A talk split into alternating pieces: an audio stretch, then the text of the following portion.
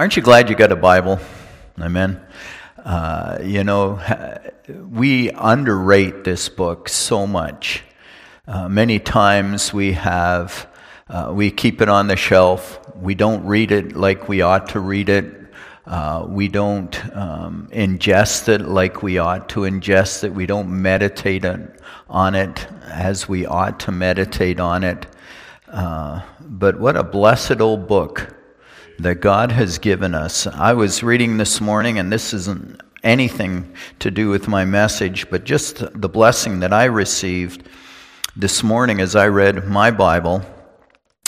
In Romans chapter 3 and verse 22, it says, Even the righteousness of God, which is by faith of Jesus Christ unto all and upon all them that believe, for there is no difference, for all have sinned and come short of the glory of God, being justified freely by his grace through the redemption that is in Christ Jesus. We would not know that truth unless we had a Bible. Amen.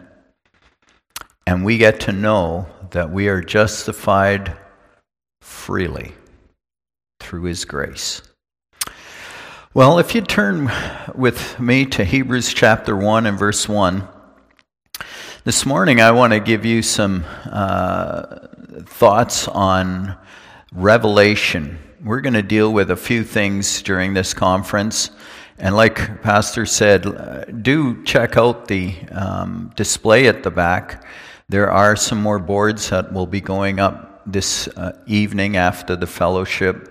And it's really going to go through the history of the Bible through to the King James Bible. And uh, it's very, very interesting. There's a couple of hands on displays. There's a couple of facsimiles, one of the Geneva Bible, one of the Tyndale Bible, and also we'll be putting out uh, a Bible from 1722 and uh, that was an interesting story. A guy at work uh, years ago said, I have this old Bible just kicking around. I'm not doing anything with it. And I know you are a Christian and you like Bibles. Do you want it? And I said, Sure. He gave it to me, and it turned out to be a Bible printed in 1722. So next year it's going to be 300 years old. I was just shocked when, he, when I opened and found the date. Anyways, uh, do check out the um, displays back there. There's a little bit of information on First Bible International. It is a ministry dedicated to uh, the translation of the Word of God because a church planter needs the Word of God. You cannot plant a church without a Bible. And we need to have God's word translated into the languages of the world. And there are more than uh, 4,000 languages that do not have the scripture in their language, a reliable copy of the Bible in their language. Could you imagine coming to church this morning and not having a Bible in your hand? The pastor is saying, Turn with me to Romans chapter 3 and verse 22, or Romans chapter 3, verse 23, and you couldn't do that. Well, more than 4,000 people groups in this world and languages don't have a Bible. And so, First Bible is dedicated to doing that. That's the job that uh, the Lord's called me to. And uh, as Pastor said, I pastored a church for 25 years the church that I helped plant with uh, Jim and Melissa Rowe in 1990. And in 1997, we started a BPS ministry and uh, to encourage uh, our church to be involved in the preservation of Scripture. And uh, it just grew and grew and grew, and we were able to have a trailer and trimmers and a cutter and going to different churches and uh, sharing that message with different churches. I think over 33 churches in Canada uh, we were able to get into to help uh, assemble God's Word. And so the transition to First Bible was really a natural one for us. And uh, what a blessing it is to be involved in the Word of God. And, uh, anyways, Hebrews chapter 1. I kind of digressed a little bit there. Uh, Hebrews chapter 1, verse 1. God, who at sundry times and in divers manners spake in time past unto the fathers by the prophets, So, in past time, God spoke unto uh, the fathers through the prophets. Look in verse 2 hath in these last days spoken unto us by his Son. Aren't you glad that God speaks to you? You know, I'm glad that he speaks to Pastor Lau, but I'm glad he speaks to me. Amen. And he speaks to me through his Son whom he hath appointed heir of all things, by whom also he made the worlds. Let's pray. Father in heaven, thank you for our Bibles. Thank you for uh, this church, Gateway Bible Baptist Church here in Thompson, Manitoba. Thank you for the testimony that it has in the community. I pray that you'd uh, bless the church, Bless our time together. Holy Spirit, thank you that you lift up the Lord Jesus Christ and you open your word to us so that we might see more about Jesus. And I ask that you just bless our time now. And we pray, Lord Jesus, in your precious and holy name. Amen. The book that we hold in our hands is no ordinary book, amen. It is not like Nietzsche or Plato or Homer or any other book that's ever been produced in this world. This is a living and breathing book authored by the God who created the world that we saw in Hebrews chapter 1 and verse 2. He spoke the world into existence. He is the same God who gave us this book. So it is a special book, amen. The, t- the book, the Bible tells us about the beginning of time, the creation of the world, the universe, and mankind. Uh, the Bible tells us about the fall of man and why we struggle so much in life. The Bible tells us why there is evidence of a different kind of life called the dinosaurs, and why we have and we have that evidence on the top of mountains, uh, fish on mountains, and we have the different strata, and and so the Bible tells us uh, what happened so many years ago. The Bible tells us why there's so many different languages and why at the root they all have a commonality. The Bible t- gives us directions for dietary laws and how to maintain good health. The Bible tells us how to treat wounds and disease. The Bible tells us uh, the world is round and not flat. Amen. Contrary to our flat earth people. The Bible tells us of the sun, the moon, and the stars all keeping their course in an organized pattern. It is an amazing book. It's not a book of science, but it tells us that there is some order to life. This is an amazing book that God has given us. The most important thing about this book is it tells us about God. Look in uh, John chapter 5 and verse 39.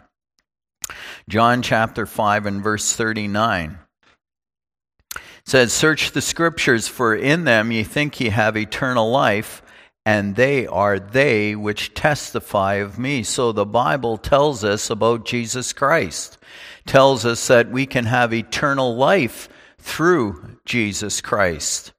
By the way, kind of a little side note, Jesus was talking about the Old Testament here. He said, Search the scriptures. He's talking about the Old Testament scriptures that we're to search. And in those Old Testament scriptures, we find out who Jesus Christ is, who God is. We find out God is His sovereignty, His love, His faithfulness, His presence, His power, His goodness, His eternality, His foreknowledge, His holiness, His power, His righteousness, His truth, His wrath, His justice, His mercy, and his long suffering. So, this is an amazing book that we have in our hands that God has given to us. This is an amazing book because it survived many attacks down through the years. Uh, Genesis chapter 3 and verse 1 tells us of the very first attack on our scripture. Now the serpent was more subtle than any beast of the field which the Lord God had made, and he said unto the woman, Yea, hath God said. And that's been the attack on the Bible ever since the Garden of Eden is did God really say what he said? And we find out down through time that this attack has happened over and over. We have critics who have denied the Bible, the German rationalists, the neo uh, uh, orthodoxy of the early 1900s, theistic evolutionists. You know, we have a world that was created in six 24 hour time periods. Amen. It wasn't uh, uh, created thousands and thousands and millions of years. Amen. It was created in six 24 hour time periods. God spoke this world and this creation into existence. We have the critics of the neo evangelicals with their infatuation of a steady stream of new and improved Bibles. Cultists have tried to change the words of Scripture. The JWs, the Mormons, the Christian Science, the Catholic Church, who have imprisoned the Word of God in the Latin language for many years. We have charismatics who have added to the Bible, say there's still ongoing revelation, new visions, voices from heaven, trips to heaven and back, mystical, subjective interpretation of Scripture. Uh, we have so many attacks on the Scripture. Culture who wants to revise the Bible, but we still have the very Word of God which God spake. Amen. Matthew chapter 24, verse 35, it says, Heaven and earth shall pass away, but my words shall not pass away. Through all of these different attacks down through time, we still have the very Word of God, unchanged. Amen. What a blessing it is to have our Bible in our hand Jesus said in Matthew, Till heaven and earth pass, one jot or one tittle shall in no wise pass from the law. In no wise. We have the very Word of God. So again, we have an amazing book, and this book has been given to us by the God who wants to speak to us. Look in Deuteronomy chapter 30. Deuteronomy chapter 30.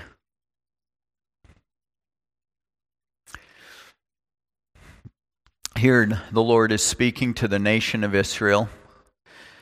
And he says in verse 11, For this commandment which I command thee this day is, it is not hidden from thee, neither is it afar off. Isn't that great? It's not hidden from thee. It's not afar off. It is not in heaven that thou shouldest say, Who shall go up to heaven? For, uh, go, who shall go up for us to heaven and bring it unto us that we may hear it and do it? Neither is it beyond the sea that thou shouldest say, Who shall go over the sea for us and bring it unto us that we may hear it and do it? But the word is very nigh unto thee. Folks, every morning, we can open this book and we can have the creator of this universe speak to us. We can have the God of creation that can tell us how much He loves us. This is a guidebook for our life, amen. So it's not a far off, it's very nigh unto thee.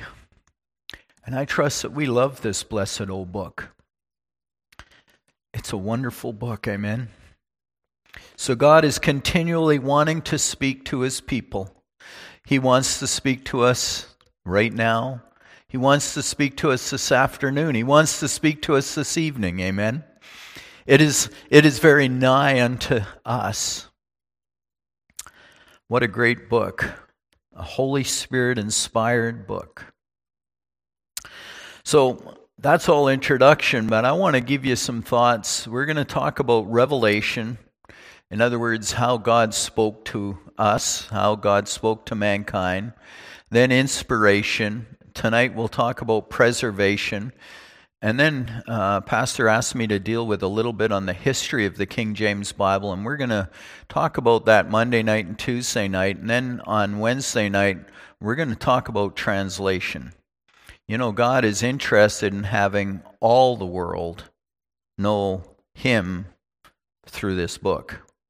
And unless it's translated into different languages, that cannot happen. So I'm giving you a little bit extra t- this morning, amen. Are you glad you're saved today? Aren't you glad that Jesus Christ loves you and shed his precious blood that we might have eternal life and that we might know him? I'm so glad for my salvation. So, let's get into the Bible study this morning then. Turn with me to Romans chapter 1 and verse 19. Again, this Bible is a book of God, about God. It's an autobiography, of God. Through its pages, we understand who God is and his relationship to us. Now, uh, God has revealed himself to men, and he revealed himself in two different ways general revelation and specific revelation. In other words, God's revealed himself in, in, in, those different ways. And general revelation, general revelation, which means God can be known in a very general way. In Romans chapter 1 and verse 19, it says, Because that which may be known of God is manifest in them for God has showed it unto them. For the invisible things of him from the creation of the world are clearly seen, being understood by the things that are made, even his eternal power and Godhead, so they're without excuse. He's talking about the Gentile people. They know God. They didn't have the scripture, but they know God in a general way. How? Because of creation. Because of what God has created in this world, the sun and the moon and the stars and everything is created, we can know there is a God. We can know that this God is a very creative God. Amen? Imaginative God. We can know that He is a powerful God. Uh, but we cannot know who God is unless there is more revelation. So, general revelation says there is a God. He's a powerful God. He's a creative, an imaginative God. And then we can go through history and say, look back through history and say, oh yeah, there is a God that's at work through history. He's, he's ordained certain events that, uh, to say there is a God. And we're going to talk about that a little bit with the King James Bible. Then there's the conscience. Look in Romans chapter 2 and verse 14. The conscience says there is a God. It says, For when the Gentiles, which have not the law, do by nature the things contained in the law, these having not the law are a law unto themselves which show the work of the law written in their hearts, their conscience also bearing witness, and their thoughts the meanwhile accusing or else excusing one another. So, uh, when there is no scripture, if you will, to say uh, this is the right way, walk ye in it, the conscience says, hey, stealing is wrong. The conscience says that murder is wrong. The conscience says taking another man's wife is wrong.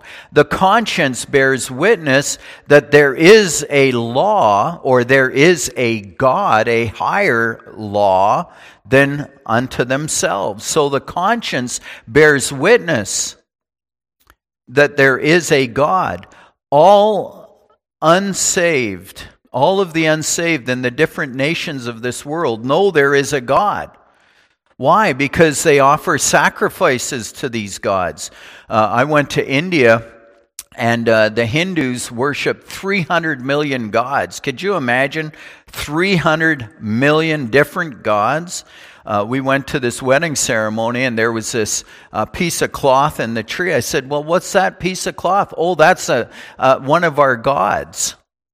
Uh, so they know there is a God. They try to appease their gods. In fact, in this one temple we went to in Varanasi, uh, there was a multiplicity of gods that they had idols for these different gods and people would bring their vegetable offerings or their fruit offerings. They'd lay it in front of these different gods. And the funny thing about all of that was that behind these gods was a little alleyway, and we saw one a guy with a bucket picking up all the old offerings and throwing it in a garbage can. you know, uh, what I'm saying is that all of the un- all of the heathen nations of this world, they know there is a God. They're trying to appease this God in some way. So the conscience bears witness that there is a God. That's general revelation. Legends. Look in Acts chapter 17, verse 23. Acts 17, verse 23. Paul says this As I passed by and beheld your devotions, I found an altar with this inscription To the unknown God, whom therefore ye ignorantly worship, him I declare unto you. So uh, there's these legends about different gods, mythologies, if you will and that's general revelation. Uh, there is a tribe in uh, Burma called the Karen people. The Karen people. Uh, let me just read you a quote from a book called uh, Eternity in Their Hearts by Don Richardson. I don't know if anyone has ever read that book. Let me encourage you to read it. It's a very interesting book says the Karen believed that their ancestor was a brother to the European's ancestor and that both had been given a copy of Yahweh's book. The Karen brother lost his book, but the European brother kept his. This is their legend. The legend continues that someday a white foreigner would come from the west on white wings or sails to restore Yahweh's book to the Karen. So this is their legend is that one brother had a book and one both had a book, one brother lost, but the white brother didn't. But this white brother is going to come back years later and restore Yahweh's book to them. It goes on. George and Sarah Boardman labored for several years in Burma without seeing many converts. When their Karen houseboy, Ko Tha Byu, got saved, he realizes that Boardman was the fulfillment of the ancient prophecy. So it's interesting that, you know, there's these legends, and there's legends of Noah's Ark and many of the different cultures of this world. Uh, and they all point to a general, if you will, a general revelation that there is a God, and this God wants to speak to mankind. So that's general revelation, and general revelation only goes so far. Again, it only tells that there is a God, that He's powerful, uh, that this God is imaginative, uh, He's creative, but it doesn't go much beyond that. So then there is specific revelation, specific revelation. It is, um, it's a little bit more complete it was designed for man to know the unknown God, who he was, what he was like, and how to be reconciled to God. So, this unknowable God, this God that is kind of only known in a very general way, can now be known through specific revelation. Now, specific revelation came to man in different ways. Look with me in Daniel chapter 2 and verse 1. Daniel chapter 2 and verse 1. He came to man in dreams. It says, and in the second year of the reign of Nebuchadnezzar, uh, Nebuchadnezzar dreamed dreams where, wherewith his spirit was troubled and his and his sleep brake from him. So Nebuchadnezzar had a dream and he didn't understand it. So he called Daniel to help interpret this dream. So God revealed himself to Nebuchadnezzar in this dream. Uh, in Genesis, visions and it says in Genesis 15, verse 1 And after these things, the word of the Lord came unto Abram in a vision, saying, Fear not, Abram, I am thy shield and thy exceeding great reward. And really, uh, some say, What's the difference between a dream and a vision? A vision may come in the day, whereas a dream comes at night. Uh, so we find out that uh, Zacharias had a vision about the uh, birth of the Lord Jesus Christ and the birth of his son. Audible voice. Look with me in 1 Samuel 3 7. 1 Samuel 3 7, we know this story very well. It's the story of Samuel hearing the voice of God for the very first time. This is a specific revelation to a specific person at a specific time. 1 Samuel 3 7 says, Now Samuel did not yet know the Lord, neither was the word of the Lord yet revealed unto him. And the Lord called Samuel again the third time, and he rose and went to Eli and said, Here am I, for thou didst call me. And Eli perceived that the Lord had called the child. Therefore Eli said unto Samuel, Go, lie down, and it shall be, if he call thee, that thou shalt speak. Say, Speak, Lord, for thy servant heareth.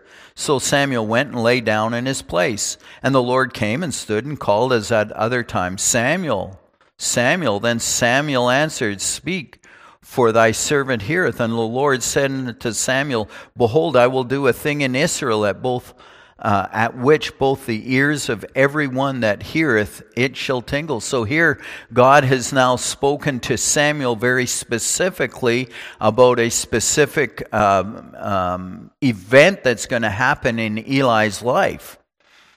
And so here's another specific revelation, an audible voice. So, dreams, visions, an audible voice, physical signs in Daniel chapter 5 and verse 5. If you remember with Belshazzar, Belteshazzar, the finger came out and wrote on the wall, Mene, mene tekel upharsin. And so we find out here God used a finger on the wall. That's specific revelation telling uh, Belteshazzar what's going to happen. And then um, angels. Angels, you know, our charismatic friends like to see angels everywhere. Now we know we have angels, amen. And I'm, as we're driving, I'm glad we have angels at our bumpers, uh, protecting us as we drive, and and uh, we have angels are ministering spirits. But in the Old Testament, angels would reveal themselves to mankind at different times for different purposes. This is specific revelation. And uh, Genesis 19, verse 1, uh, accounts, recounts an event. It says, There came two angels to Sodom and even, at even, and Lot sat in the gate of uh, Sodom, and Lot, seeing them, rose up to meet them, and he bowed himself with his face toward the ground. Here, two angels came to deliver Lot out of the wickedness of Sodom and the destruction that's going to happen. So, angels came to uh, uh, Lot at a specific time, giving him specific revelation. And then um, Genesis chapter 3 and verse 8 this, here's some more specific revelation. God spoke to Adam and Eve face to face. It says, And they heard the voice of the Lord God walking in the garden in the cool of the day, and Adam and his wife hid themselves from the presence of the Lord God amongst the trees of the garden. And the Lord God called unto Adam and said unto him, Where art thou? So here, God spoke face to face with Adam and Eve and said, Hey, where are you? We used to walk in the garden. We used to share what was going on with our days, and I used to give you some instruction. And God and Adam and Eve met face to face. But sin came in and changed all that. and then God used animals.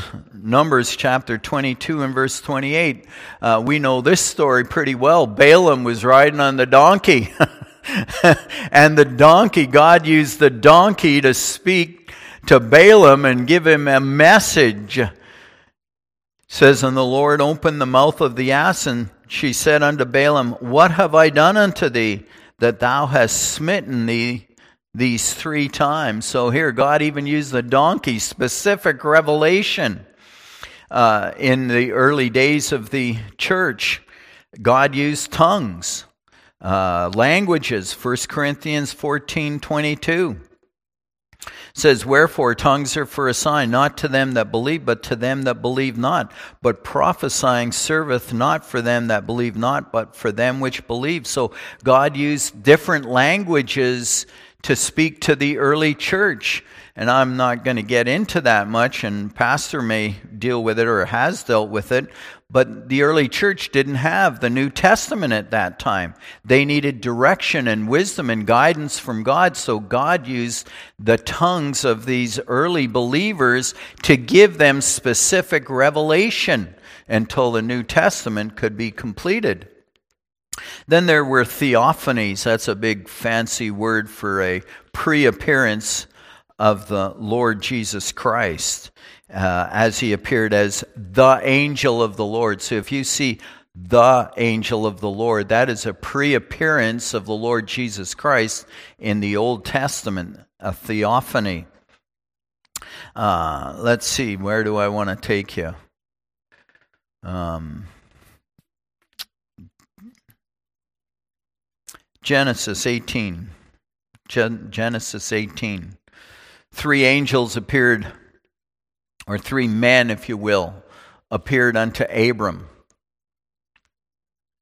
And the Bible's very specific. It says in Genesis 18:1, and the Lord appeared unto him in the plains of Mamre, and he sat in the tent door in the heat of the day, and he lifted up his eyes and looked, and lo, three men stood by him. And when he saw them, he ran to meet them from the tent door and bowed himself toward the gr- ground and said, My Lord, if now I have found favor in thy sight, pass not away, I pray thee, from thy servant. So here is a pre um, incarnation appearance of the Lord Jesus Christ as an angel of the Lord.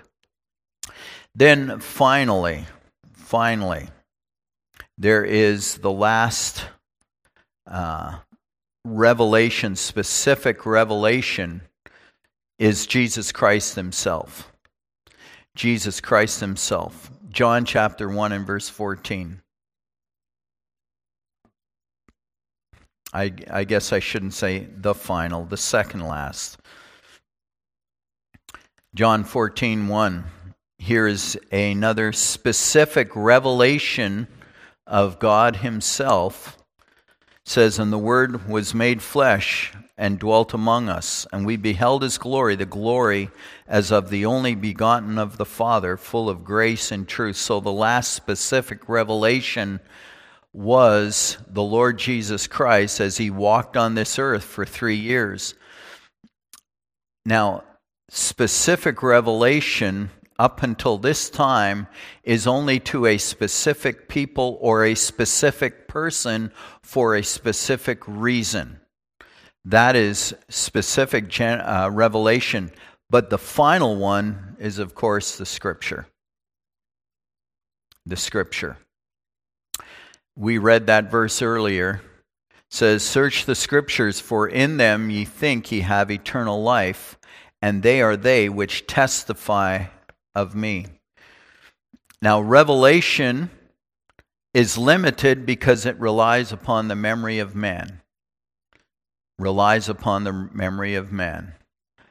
Uh, these men had to remember what God had said unto them for that time in that specific purpose, for that specific reason.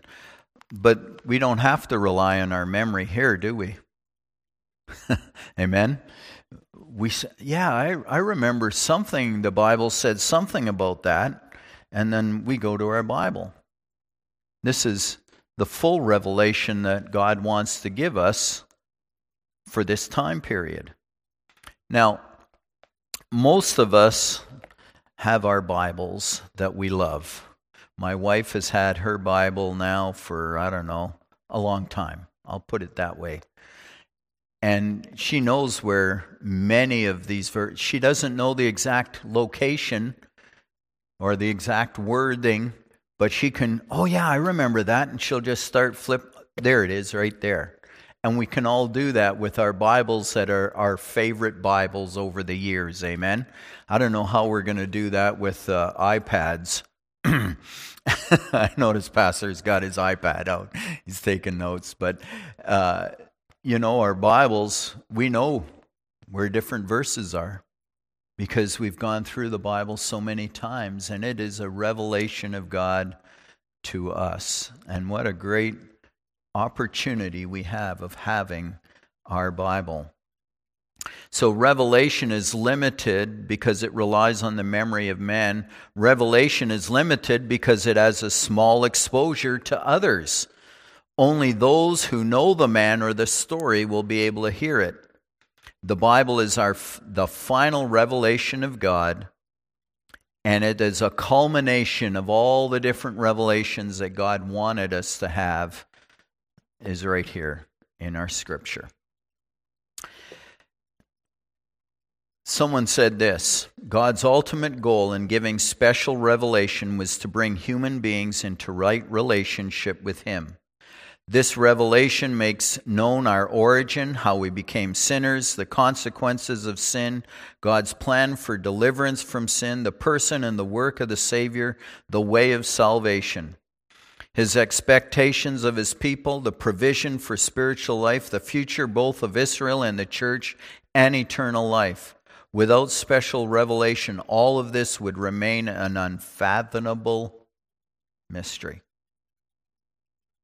Aren't you glad that you know what's happening next? Amen. We know what's next on God's timetable.